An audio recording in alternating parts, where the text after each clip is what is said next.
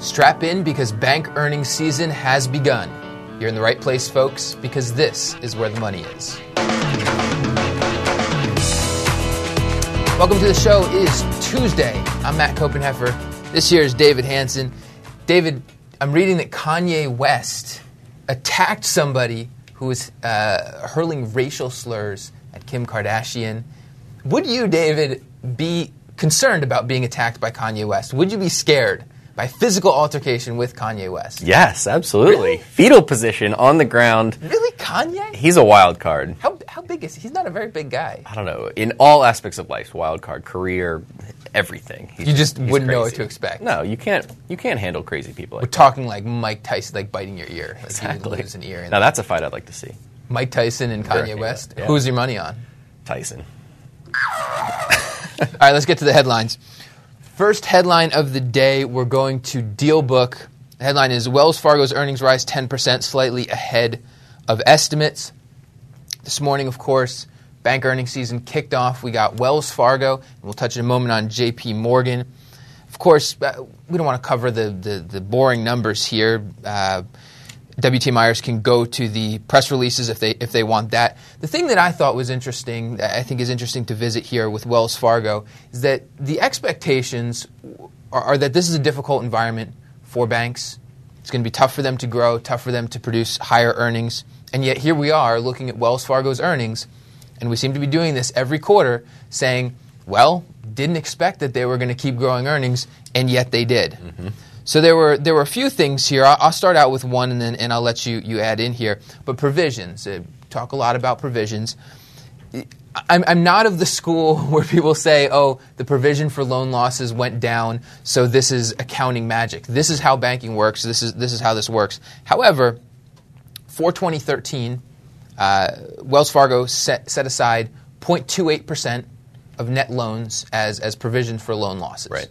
That is way down from 0.92 percent in 2012 the I think sort of a, a more if, if we're looking forward to to when things are sorted out from the credit crisis because they still aren't, I, I think somewhere in the middle there we'll have a 0.6 to 0.7 percent maybe type of range that Wells Fargo will be reporting. So right now, a little low, previously a little high. However, given how much they set aside from the credit crisis, we still could see uh, provisions remain low for a while. right? And you talk about people are saying this is a difficult environment to grow earnings, and one of the things that comes up with Wells Fargo is mortgage. Man, they're going to get killed because refinancing is down. Oh, yeah. and that's true. Volume down sixty percent year over year, so over cut in half over there. But earnings continue to do well, and that's for a number of reasons. Provisions, setting aside less loans, so mortgage rates are higher, yes.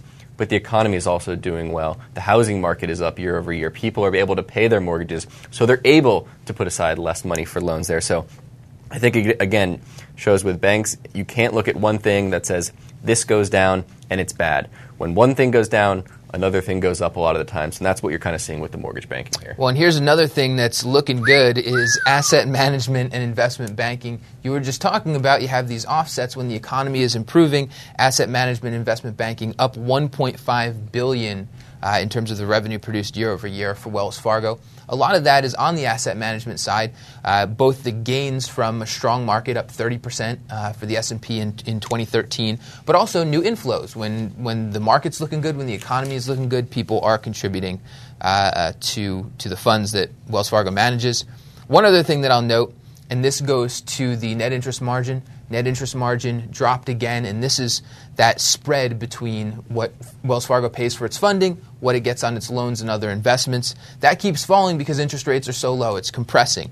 However, they're mitigating that to some extent by continuing to get better rates on long term debt. Long term debt went up year over year. However, the, the rate that Wells Fargo is paying on it went from 2.3% in 2012 to 1.65% in 2013. So, not getting as much on loans and investments, but at least uh, trying to offset some of that on the Which, which is fine too. I mean, it's still it's dropping good, to the bottom smart, line. yeah. So That- that's maybe- exactly what they maybe not as flashy as the top line, but still goes to the bottom line. It's money. Yes, it is. All right. Second headline. JP Morgan. JP Morgan profit drops 7.3% after Madoff legal settlements. What, what's your sound there? What's your For the Madoff legal settlements. Oh, for the legal Yeah, legal settlements, legal of course. So net income five point three billion. Not too bad, in my opinion. I mean, we knew the legal settlements were coming, but we look at all of 2013. Bad year in terms of headlines for J.P. Morgan. 20 bi- Terrible. 20 billion in, in legal costs, roughly 20 billion. The bank still grew book value 5%. That's not great. I don't want 5% book value or tangible book value growth over the next 5 years. That's not what I'm hoping for. But in a year marked by 20 billion in legal expenses and they still grew book value by 5%, What it's do they pay? bad. A two two percent and change dividend, right? I think maybe more. So if you're talking about the total value to shareholders, total Mm-hmm. total return, kind of core return to shareholders, seven percent and change is pretty pretty good. Right, considering everything that happened. But but this quarter, a, a pretty standard quarter. We saw some nice things from, from the card segment. Card volume continues to go up there. Investment banking wasn't great, but again, a cyclical business there. But there's also a big hit to there was a fair value adjustment there of Which is kind of, yeah, 1.2 1.5 billion. 1.5 billion. 1.5? 1.5. Even more. Was I depending on where you see it, they will account for it slightly differently. But Mm-hmm. this was a OTC uh, over the counter derivatives valuation adjustment. That sounds scary, but it's really just an, an accounting adjustment when the fair value on the market changes or something they have to mark it on their books. That's not 1.5 billion coming or going from JP Morgan. what was kind of interesting about the quarter is that the quarterly legal charges for, for the fourth quarter were actually lower than the quarterly legal charges for the fourth quarter of 2012. So actually looking better year over year from that perspective.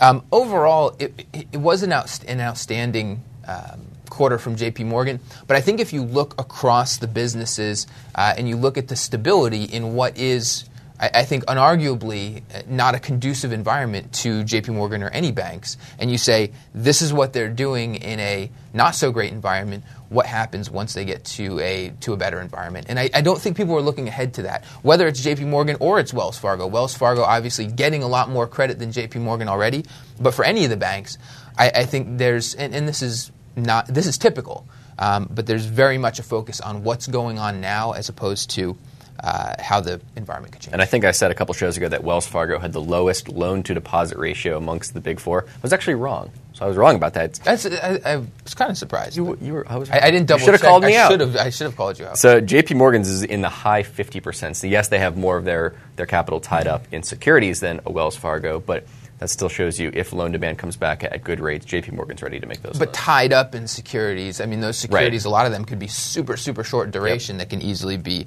redeployed. yes, sir. Third headline of the day, we're going to go to the Wall Street Journal. We got retail sales rise 0.2% in December. We can hit this pretty quickly.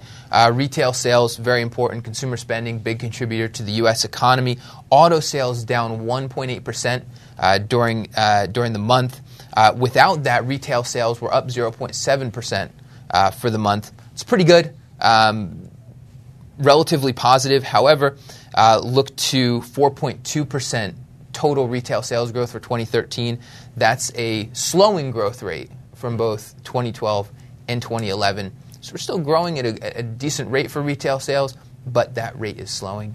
That's not ideal. Well, the, I guess the base of 2011 that 2011 was working off was probably much, much lower. So not Yes. entirely surprising, but good news, I guess. All right, uh, let's do a little do a little schooling today. Let's go to school. in, in the in the focus. Yeah, let's talk a little bit about tangible book value.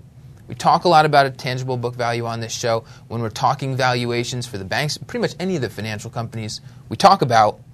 We're talking about tangible book value. So, what is tangible book value? So, I, I, one way to describe it is it's a financing source. So, the banks get financing through eh, primarily through deposits, through debt and other borrowings, and then through equity. And the equity, um, we can think of it as money that shareholders have put in, but of course that money's been there a long time. It's a combination of, of money that's been put in by shareholders, whether by selling stock to the public, um, but then it's also the retained earnings over Right. time. So it's a, it's a funding source. And it's the um, safest funding source because it's not going anywhere. Deposits, people can pull out their deposits if they're scared about what, what's going on at the bank. Uh, lending or, or loans, uh, debt, depending on how long duration that is, that can go away as well. Uh, the lenders can decide not to refinance it. So, tangible book value, um, that is a funding source that that'll stay put. Right. Calculating it. How do you calculate tangible book value? Good question. It is So- good. That's why I asked it. So, uh, so the high level balance sheet assets, liabilities, equity. Uh, the equity there is to get the tangible book value, the tangible equity would just be that number minus any goodwill, intangibles, stuff that, if in theory the company was going through a liquidation process, you can't sell goodwill. Uh, There's not a, a true, true value on it. A lot of companies, there, there is value to goodwill for companies. You look at a company like Google, there's a lot of goodwill to that name right there. But in a liquidation process, you can't sell a name. So it's the equity left over minus out all these intangibles. Majority of it is usually goodwill. Yep, goodwill and, and intangible assets. Sometimes there are assets that seem sort of intangible that may be included in tangible book value. I'm pretty sure the, uh, the the deferred tax assets for Citigroup. Citigroup has a ton of deferred tax assets. Those get rolled over into tangible book, um, even though they may seem like an intangible asset. So I guess the next question would be: so we've got uh, book value and tangible book value is a funding source for banks. It's also what what shareholders would consider the, the capital that's attributable attributable to them. Uh, and then we've got the calculation for it. So why are we using it for financial companies? So the first reason I would say is that. Um, this it, it, it gives financial company investors an idea of the earning capacity of the company, uh, because generally speaking, you can think about well, how much, to what extent can they put this capital to work, and, and that can mean directly putting the equity capital to work, or levering up the equ- equity capital through taking on deposits, through taking on debt. So they lever that up, and then they put all of that capital to work. They they um, they make the returns on everything that they've lent out or, or all the activities that they're doing, and then they're earning a return on the equity capital, the capital that's again attribute, attributable to the investors. So, Right. unlike unlike a, like you said a Google or an Amazon or something a company like that, where the shareholder equity doesn't really represent the business prospects. Uh, for a financial company, shareholder equity, the amount of capital there, really does, in a large way, um, or, or in some way, reflect the business prospects and, and what the company can do. Right, and you say, why do we use that for financial companies? And then the next question, I think, would be, well, why do we kind of focus on tangible book value as opposed to just book value? Um, because there can be wild differences there. And I, I guess tangible book value gives you a, a cleaner representation because when goodwill is carried on the books, it's kind of up to management and the accountants over there to determine how much goodwill should we have on the books. So if you make an acquisition and you have you bring on goodwill, it's up to you on an ongoing basis to to reassess that and say, does this premium still make sense, or do we need to take a hit? And when they take an impairment to goodwill, that hurts earnings. So if you look at if we look at a, a table of kind of where the banks are now in terms of how much this can vary, Bank of America is a great example. You look at their book value and their tangible book value. It's a huge Very difference yeah, there. very different. Because of all the acquisitions they made through LaSalle, Countrywide. Well, there, I don't think there's very much Countrywide goodwill on anymore. Uh, but over I time, don't feel any goodwill. Over time, a lot of acquisitions there, so it's a cleaner representation of what's what are the true true assets at Bank of America. And, and I think what may be important to address as well is that I just said that that the the amount of shareholder equity and, and maybe even more particularly the amount of tangible book value, tangible shareholder equity, um, suggests what a business can earn. But it doesn't mean that that financial business is going to earn that, and Right. that's where the valuation comes in, in, into effect. So if we look at Citigroup right now, which is still trading slightly below its tangible book value. Uh, a lot of that has to do with the fact that Citigroup is earning very low returns on its tangible book. So I- investors are, are essentially looking at that and saying, we think Citigroup is going to continue to earn these low returns, so we're not going to value this equity any higher. So the, the valuation then comes into play because the, the tangible book, that, that funding source, gives you the opportunity to, to earn a certain amount of returns, and then the company the company's execution, how much it actually earns using Right. that capital, that's then what investors are looking at and deciding at how they're going to value it. So, as a an opposing example, Wells Fargo is earning 14% on its equity, and it's uh, it's trading at almost twice its tangible book value. Um, and and just to round out from my perspective, in in terms of uh, you know where to be careful here, Uh, just like with any other type of valuation, this isn't the be all and end all. This is just a number. Uh, investors really have to look at the full picture, the operations, the management, everything like that. Ta- the, the amount of tangible book value, certainly, and the tangible book value multiple, the valuation there, isn't going to tell you the whole story. All right. I think we that covers it. Sure. If anything was unclear, let us know. Yeah, we have an email address, WTMI at fool.com. And speaking of, let's hit the mailbag. Again, email address, WTMI at fool.com. We love getting questions. Go ahead and shoot us an email. Today we've got an email from Justin. And Justin writes When you see a bank with a low loan to deposit ratio, do you see this as a positive or a negative? Do you look at it more as a company with a lot of potential growth or a company that is just not operating well enough to lend out cash? David, what's the deal? Low loan to deposit, you were just mentioning that with JP Morgan. Is that a lousy business? Or is that a business with a lot of opportunity that could go sky high? I think it's the latter. I think it, they have opportunity. It, I see it as that they're keeping more dry powder to when they see opportunity to go out and make loans. He says, are they not being able to lend out their cash? You can lend your cash if you, You want can find- to. you can find You can find people that I mean, you they could anybody can give a loan if you just say, "Hey, I'm going to charge you no interest." All right, I'll take the money. Uh, so most of the time, I don't see it as they they don't they can't find anyone to get a loan from them. So it's usually that management doesn't think it's a good time to be using all of their capital to go out and make loans. So they're keeping some on the sideline. So when rates are higher and when they have good opportunities, they can go out and make those loans. I, I actually think I think you're primarily right. I think it could be a little bit of both too.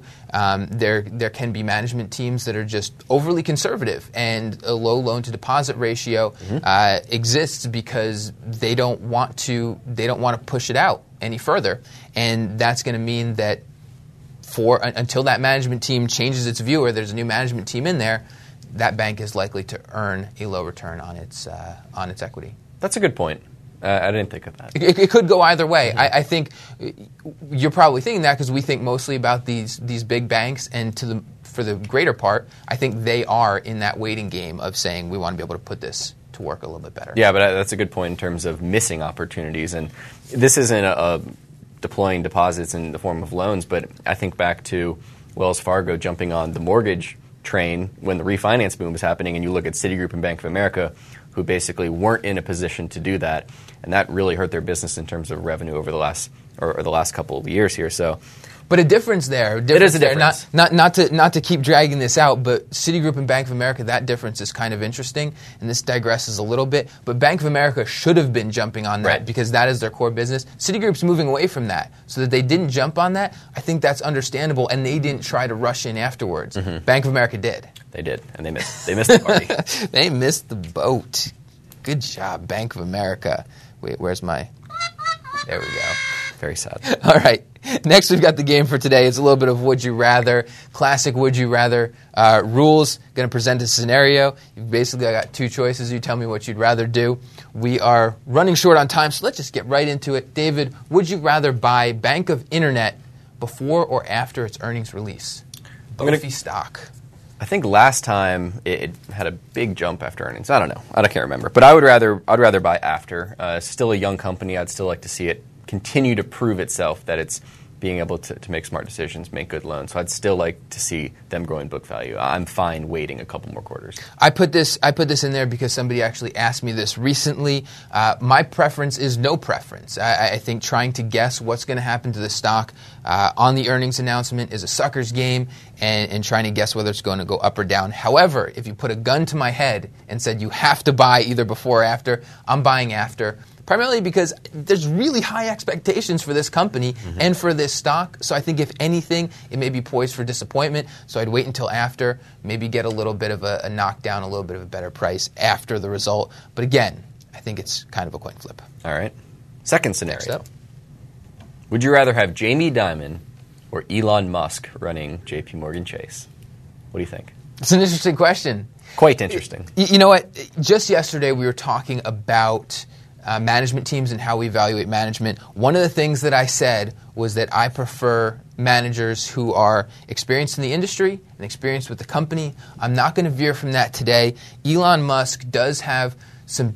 Maybe technically some some uh, uh, financial services background with PayPal, but Jamie Dimon is a banker. So, as exciting as it would be for Elon to see what Elon Musk would do with JP Morgan, I think that would be interesting. And as a shareholder, I bet the stock would get a nice big bump when that was announced. I'm sticking with uh, Jamie Dimon. I'm going with Dimon as well. It's very tempting. If it was any other business other than banking, I would probably lean towards Elon Musk. But again, I don't want my bank to change too much. They can still make good returns doing traditional banking. So any other industry, maybe Musk, but I got to stick with Dimon here. Okay, let's finish off. This is kind of an interesting one that, that we're finishing off with here. Would you rather own Medallion Financial, ticker symbol taxi, or Uber? If, they, if Uber was a public company and you could buy shares of Uber, which would you rather own?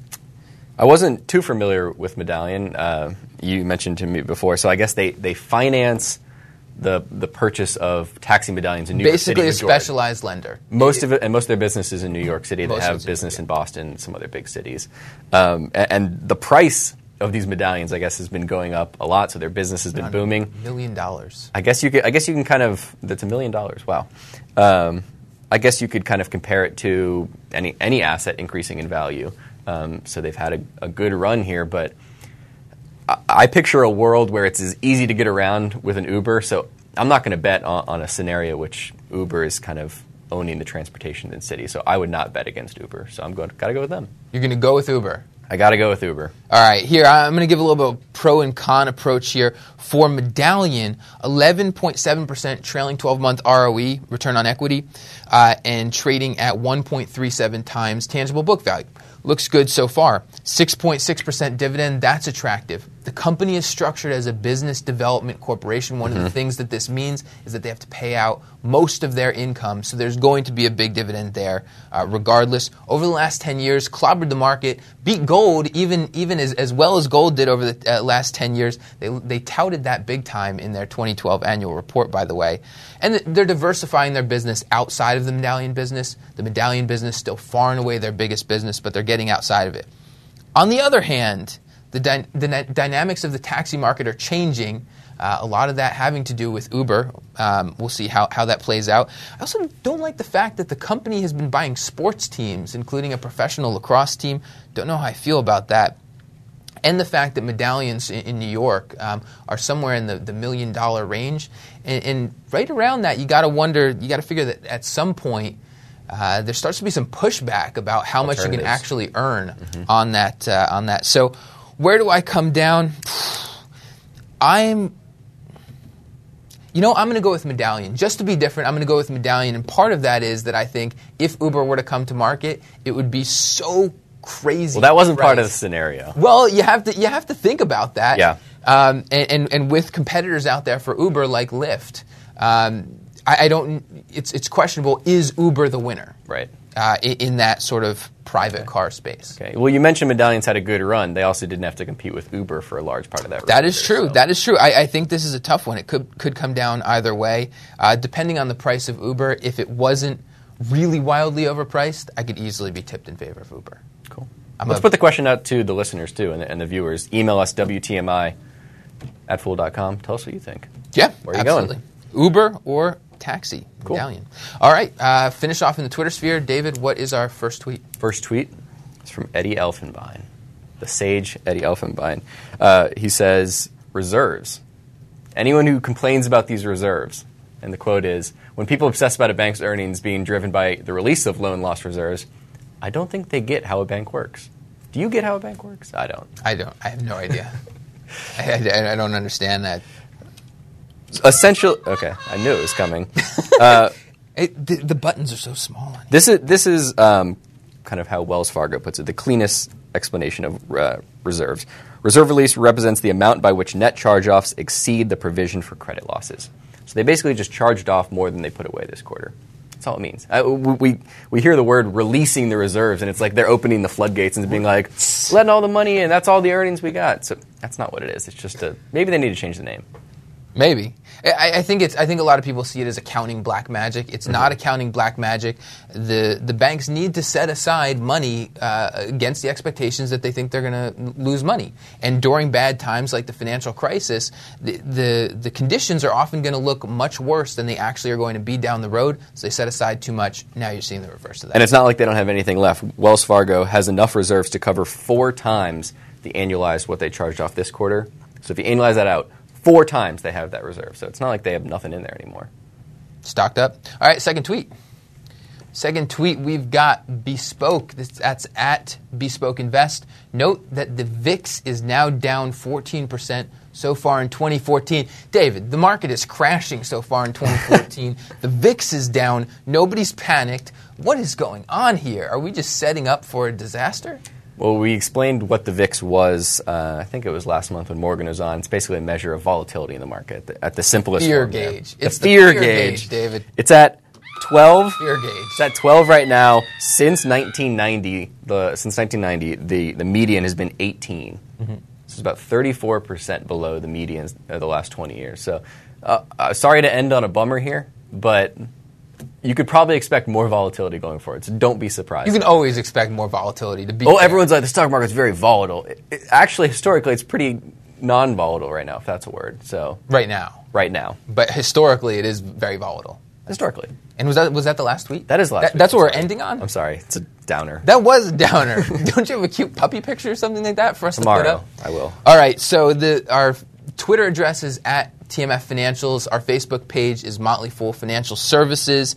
Uh, the question of the day again: Would you rather buy uh, shares of Uber if it were to come public, or Medallion? Uh, it was Medallion Financial. Is that Medallion Financial ticker symbol taxi? That's Yes. the question of the day. Cool. And that's our show for today. I'm Matt Koppenheffer. David Hanson right here. We'll see you tomorrow. People on the show may have interest in the stocks they talk about, and the Motley Fool may have formal recommendations for or against. Don't buy or sell stocks based solely on what you hear.